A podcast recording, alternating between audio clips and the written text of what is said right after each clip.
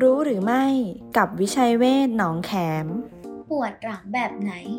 บอกโรคอะไรบ้าง 1. ปวดล้า เมื่อย มีจุดที่กดแล้วปวดมากขึ้น สาเหตุเกิดจากกล้ามเนื้อ 2. ปวดร้าวเหมือนไฟฟ้าช็อต อาจเกิดจากเส้นประสาทถูกกดเปียก 3. ปวดตรงแนวกระดูกกลางหลัง อาจเสี่ยงหมอนรองกระดูกสันหลัง หรือเอ็นยึดระหว่างกระดูกสันหลัง 4. ปวดหลังเยื้องออกมาด้านข้าง อาจจะเกิดจากกล้ามเนื้อหลัง 5. ปวดหลังหลังจากยกของหนัก อาจเกิดจากกล้ามเนื้ออักเสบ 6. ปวดหลังแบบมีอาการชา หรืออาการอ่อนแรง อาจเกิดจากความผิดปกติของระบบประสาท ดูแลชีวิตด้วยจิตใจ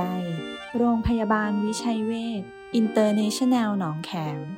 02 441 6999